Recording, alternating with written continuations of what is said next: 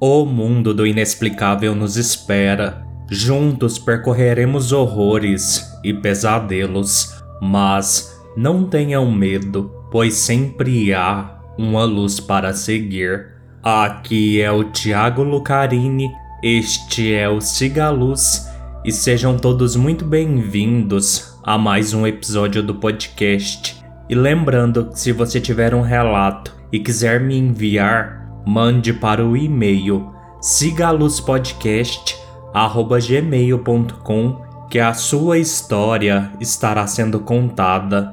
E considere tornar-se um apoiador do Sigaluz.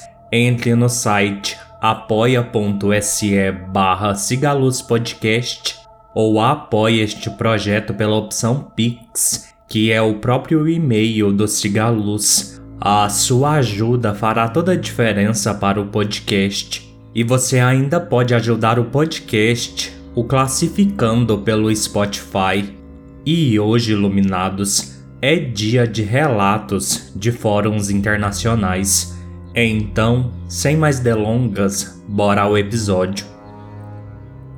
Relato 1 Uma noite assustadora como babá.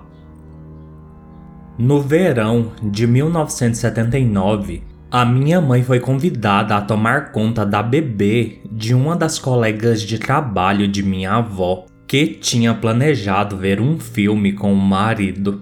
Ela havia recentemente dado à luz a uma menina e precisava de alguém para cuidar dela durante a noite. Como era sexta-feira à noite, a minha mãe já havia feito planos com as amigas. A minha avó se ofereceu para ser babá em seu lugar. A casa de fazenda estava localizada em uma comunidade rural, fora de uma pequena cidade no sudeste de Ontário chamada Brockville. A casa estava passando por reformas de expansão, e quando a minha avó chegou, ela previu uma noite monótona sozinha com a bebê. Enquanto a bebê dormia, a minha avó assistia à televisão no quarto principal do andar de cima, quando de repente ouviu um barulho de movimento no andar de baixo da cozinha. Pensando que a sua colega de trabalho havia voltado para casa mais cedo, ela desceu para falar com ela. Toda a área de baixo estava completamente desocupada. A minha avó ficou bastante perplexa com a descoberta, mas ela imediatamente assegurou de que era apenas a sua imaginação. Ela voltou para cima para verificar a criança e continuar assistindo televisão. Ela mal tinha voltado para o quarto quando começou a ouvir o som de passos subindo lentamente a escada. Eu havia perguntado várias vezes sobre a experiência da minha avó e um detalhe importante que ela sempre mencionou é que os passos eram tão altos que abafavam os sons da televisão.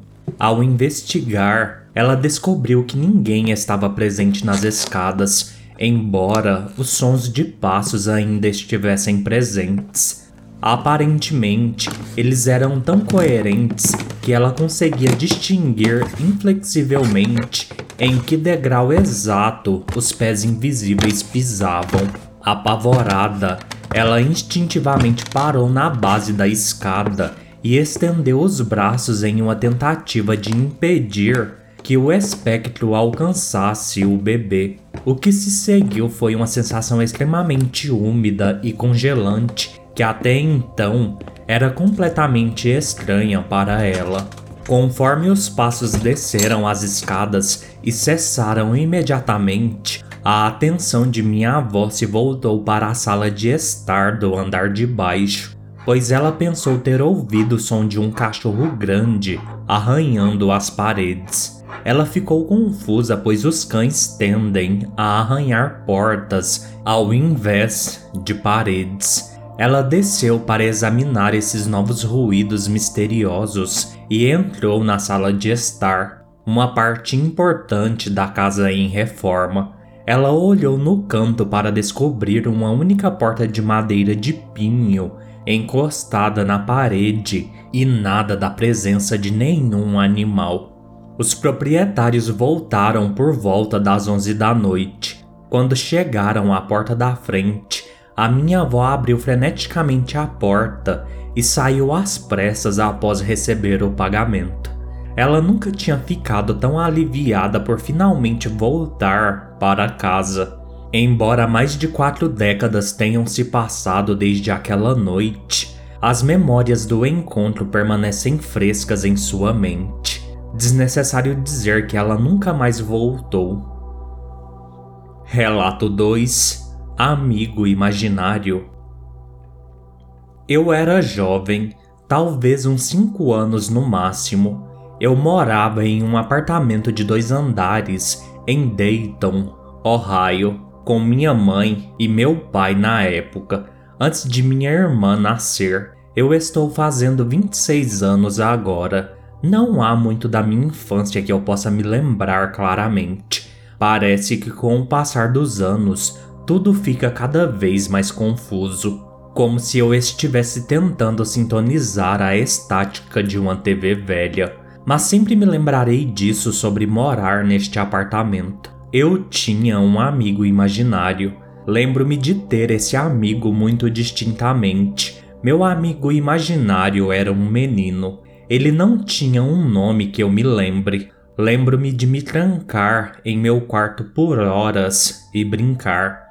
Pular na cama e brincar de boneca falando com ele.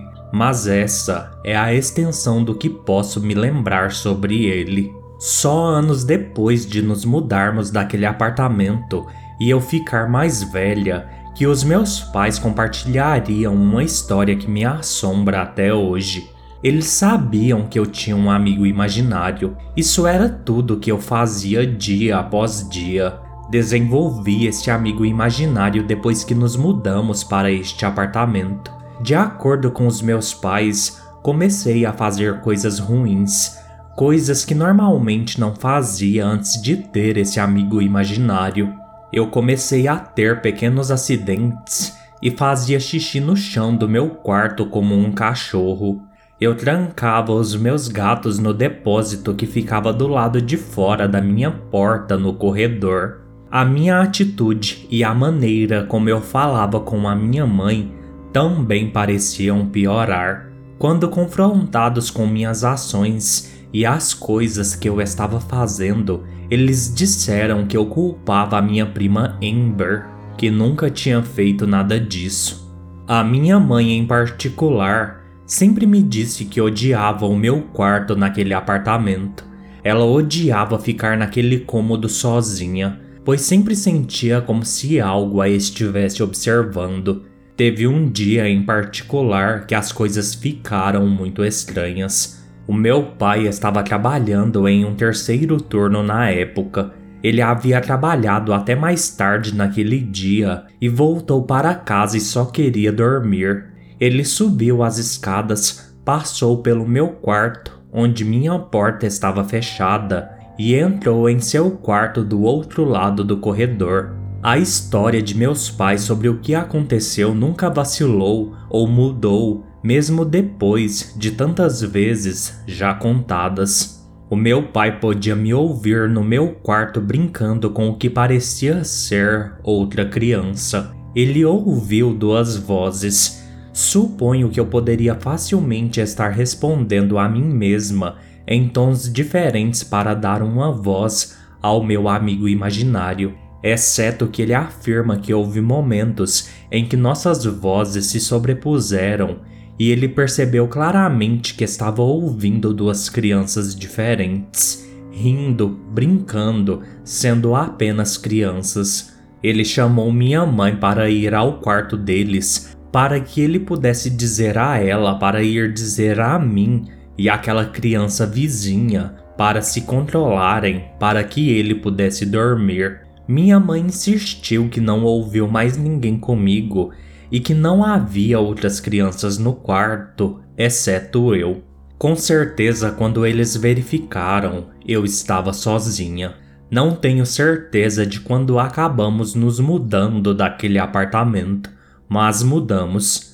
Meus pais alegaram que parecia que haviam apertado um botão, pois assim que nos mudamos, eu não tinha mais um amigo imaginário Não posso vir aqui e dizer que sim, era um fantasma, porque, bem, eu simplesmente não sei. Eu com certeza conheço e lembro do amigo imaginário. Não consigo me lembrar se algo estranho aconteceu comigo durante esse tempo. Eu só me lembro do ato de agir como se houvesse alguém comigo para brincar e de falar sobre algo que eu não podia ver. Mas, para os meus pais, definitivamente havia algo mais do que apenas uma criança brincando de faz de conta. Para piorar, alguns anos depois, um amigo de meu pai se mudou para o mesmo apartamento com a sua filha e filho. Eles nada sabiam da experiência que tivemos em casa. Imagine como meus pais se sentiram ao saber que a filha desse amigo ocupou o meu antigo quarto. E algumas semanas depois de se mudar, ela tinha o seu próprio amigo imaginário. Ela continuou a ter um amigo imaginário até o dia em que eles também se mudaram do apartamento. Esta história é um dos meus bens mais valiosos. Este apartamento fica relativamente perto de onde os meus avós moram atualmente e viveram por muitos e muitos anos.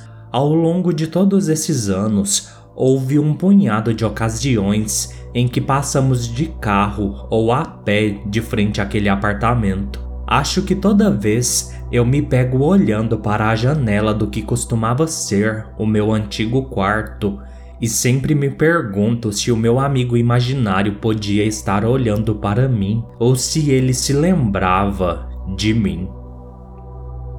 Último relato de hoje: Fenômenos paranormais na ferrovia. Frequentemente dizem que os trilhos de trem são um ponto importante para atividades paranormais, assombrações e etc. A razão é bastante simples. Muitas pessoas morrem de maneira muito violenta e repentina quando são atropeladas por trens. Essas mortes violentas e traumáticas estão fadadas a perturbar muito a ordem natural do ambiente circundante por suas vibrações negativas, causando o que chamamos de assombrações. Quem mora nos subúrbios centrais de Mumbai sabe que o longo trecho da ferrovia entre Bandup e Mulund é considerado especialmente assombrado. Muitas pessoas testemunharam fenômenos paranormais nesta região ao longo dos anos Devido ao crescimento populacional da cidade vizinha, uma nova estação ferroviária chamada Nahur foi construída em 2006 entre Bandup e Mulund. O incidente que vou relatar ocorreu em 2016, quando eu trabalhava em Andheri, um subúrbio no oeste de Mumbai. Às vezes eu trabalhava no escritório até muito tarde e depois corria para pegar o último trem do metrô para o subúrbio central de Ghatgopar. Então eu pegaria um trem local tarde da noite e desembarcaria em Nahur, depois da qual eu caminharia até a rodovia para pegar um ônibus para a minha vizinhança. Há um caminho estreito que se deve percorrer para chegar à rodovia e ele é paralelo aos trilhos da ferrovia, sendo separado apenas por uma cerca.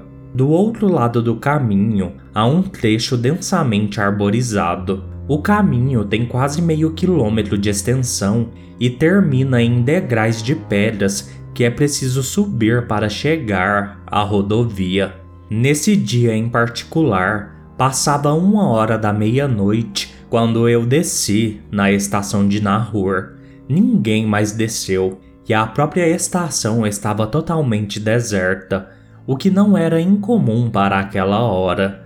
No entanto, quando subi as escadas do viaduto para pegar o caminho, pude ver um cachorro vadio andando inquieto na ponte. Quando comecei a descer as escadas, o cachorro me seguiu e continuou me seguindo quando comecei a andar pela trilha. Ficou então claro para mim que o cachorro queria ir para a rodovia, mas ele tinha medo de ir sozinho e, portanto, estava procurando companhia. Não havia luzes no caminho e a lua em si não estava brilhando muito naquela noite. Além disso, havia chovido e havia poças de água por toda parte. O cachorro ficou quase atrás de mim, mas nunca passou por mim e assumiu a liderança, como é comum dos cachorros fazerem. De vez em quando eu o ouvia choramingar baixinho. Um trem solitário passou rugindo, momentaneamente iluminando os arredores. Eu estava quase chegando aos degraus que davam acesso para a rodovia quando pude ver um pequeno caroço preto caído no chão a poucos metros de mim. Peguei o meu celular e liguei a lanterna para ver melhor. Era um corvo morto, e quando me aproximei pude ver que ele estava gravemente mutilado. Uma de suas asas foi quebrada e estirada. O seu corpo foi esmagado e algumas de suas vísceras estavam esparramadas. Eu cuidadosamente contornei o animal morto, tomando cuidado para não pisar nele.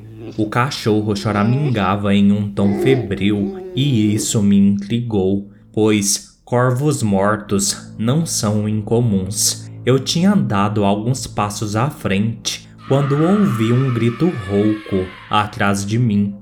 Virei-me surpreso ao ver o corvo morto ganhar vida e decolar batendo as asas freneticamente. Assim que cruzou a cerca e sobrevoou os trilhos da rodovia, o corvo desapareceu completa e inexplicavelmente. Pisquei os meus olhos espantado e a minha mente chocada tentou muito dar um sentido ao que tinha acontecido.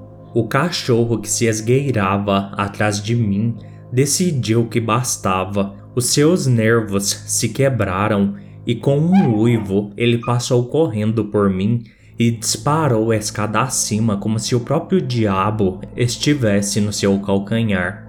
A ação do cachorro interrompeu o meu devaneio e rapidamente caminhei até o final do trecho, porém não subi correndo os degraus porque vários deles estavam quebrados e escorregar neles era a última coisa que eu queria e cheguei à rodovia com segurança. Tudo isso aconteceu num espaço de tempo muito curto. O resto do caminho para casa foi bem tranquilo. No entanto, até hoje não posso esquecer o estranho incidente. Ainda me dá arrepio sempre que me lembro. Usei o mesmo caminho várias vezes depois desse incidente, tanto durante o dia quanto à noite. Uma vez puxei conversa com um sujeito de meia idade que se senta na escada e vende leite com manteiga.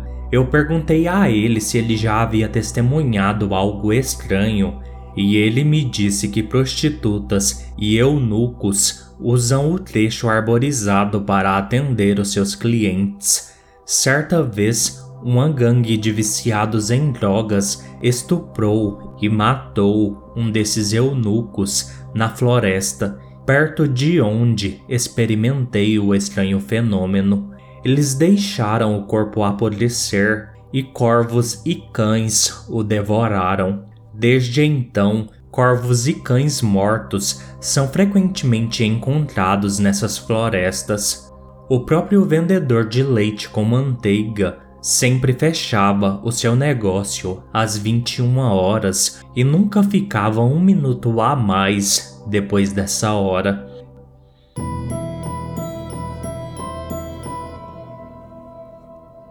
Bem iluminados, este foi o episódio de hoje.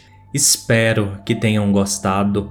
Peço, como sempre, que curtam, comentem avaliem e sigam o podcast nos seus agregadores de preferência, especialmente no Spotify. Venham fazer parte do Cigaluz, me enviando seus relatos. No mais, fiquem todos bem e sigam a luz.